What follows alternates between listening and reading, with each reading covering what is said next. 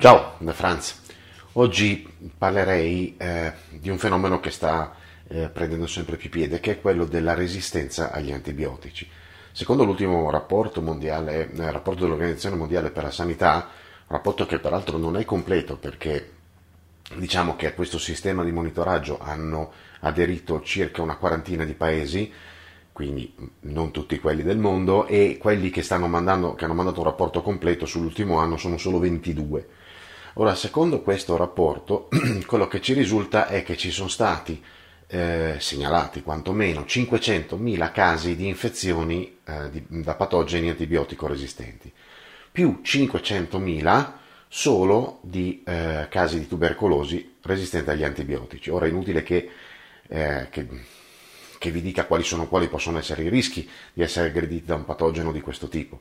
Il rischio è quello di non poter essere curati e quindi se non avete un sistema immunitario o altri sistemi per gestire questo tipo di infezione, il risultato può essere tranquillamente letale.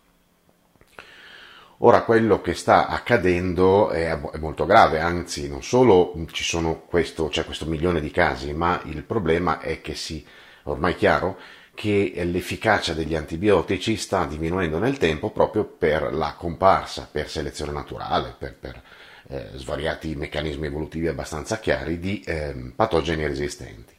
E questo mh, mm, numero di casi è in progressione, cioè aumenta, va, va aumentando. Quindi è chiaro che cosa sta accadendo, che gli antibiotici pian piano stanno perdendo la loro efficacia eh, come metodo di cura. Noi per, per, per tanto tempo abbiamo fatto una grandissima fede su questi sistemi di cura, su questi farmaci che sono stati forse il farmaco più utile che sia mai stato inventato dall'uomo eh, e che è veramente un salvavita, ha salvato milioni e milioni di vite nel corso del tempo. Ora però che cosa accade?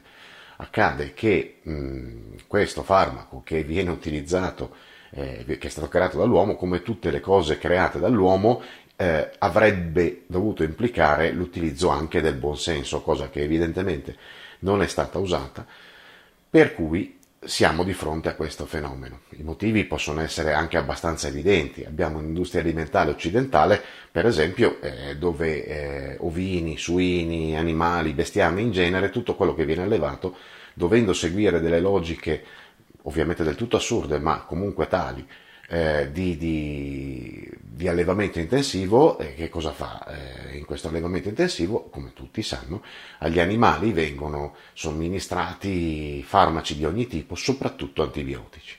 Quindi quando noi poi ne mangiamo la carne, cos'è il risultato? Che l'antibiotico presente nella, nell'animale si trasferisce al nostro interno. Eh, apro una parentesi, qualche anno fa eh, è stato scoperto, è stato fatto una, un'analisi del mare eh, dell'acqua di mare a nord, eh, nelle, diciamo nel mare del nord, ed è stato scoperto che vicino alle grandi città quell'acqua conteneva concentrazioni di antibiotici in proporzioni terapeutiche, cioè voleva dire che se voi bevevate un bicchiere di quell'acqua era come se vi steste facendo una botta di antibiotico efficace. Ora è evidente che questo è uno dei motivi, ma l'altro motivo, per esempio, sempre andando per esempio, è eh, l'idiozia medica, cioè eh, in Italia, per fare un esempio, cioè, che, che, porta alla sovraesposizione agli antibiotici delle persone. In Italia, appunto, giusto per fare un esempio, abbiamo medici che si dividono da questo punto di vista fondamentalmente in tre categorie. Una di estrema minoranza, composta da medici con grano salis, che danno l'antibiotico a ragion veduta quando serve una che dà, che ovviamente è quella popolata dai medici imbecilli, che dà gli antibiotici a prescindere, qualunque sia la patologia, chi se ne frega, diamo gli antibiotici, e poi la terza, forse ancora più popolata, di eh, medici che eh, danno gli antibiotici perché hanno bisogno di pararsi il culo, perché esiste un'imbecillità chiamata linea guida, per cui se tu ti attieni a quella linea guida e al paziente succede qualcosa, tu comunque non puoi essere, o comunque hai il culo parato, non puoi essere indagato eh, per quello che è successo al, al paziente.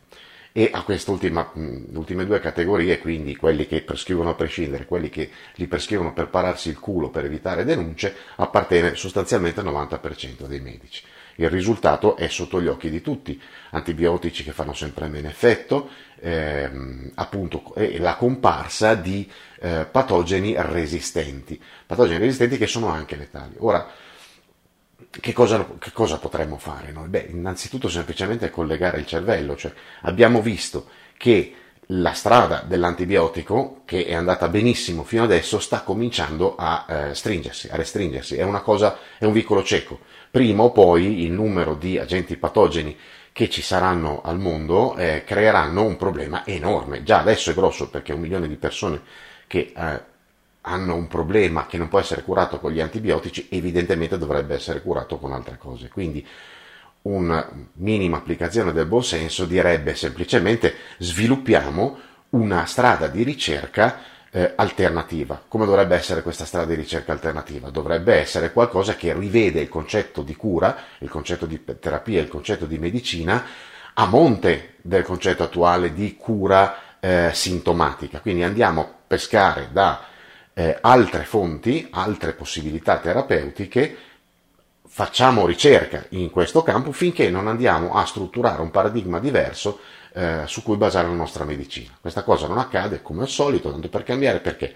Perché la, ricer- la ricerca medica, l'ho già detto, è basata sull'avidità, è data in mano a multinazionali, a aziende che hanno come scopo esclusivo il lucro e che quindi utilizzeranno nella loro ricerca sempre i parametri di minore resistenza o di maggior guadagno di minor spesa e maggior guadagno. Quindi convertire una linea di ricerca a una ehm, metodologia eh, che non si sa se esiste, che non si sa quale può essere, ma che abbiamo la speranza di poter recuperare, per esempio da tradizioni più antiche e di farmacopee che comunque sono andate avanti per millenni prima dell'avvento di Big Pharma, ognuna magari con stretti e ristretti ambiti riconoscibili di, eh, di efficacia, ma per, per, peraltro comunque esistenti, Ora, quando noi dobbiamo andare a creare questa cosa, se siamo una multinazionale, questo tipo di linea di ricerca implica una spesa maggiore e soprattutto non dà eh, garanzie di guadagno nell'immediato, sufficiente nell'immediato, medio, breve, lungo termine, non si sa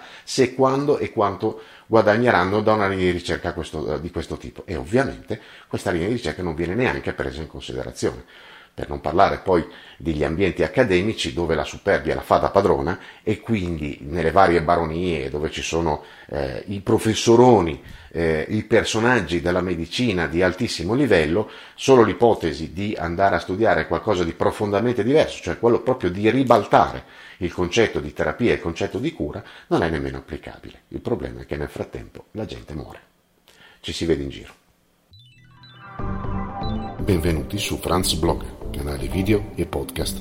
Trovate questo contenuto e tanti altri su franzblog.tv in versione scritta, video e audio.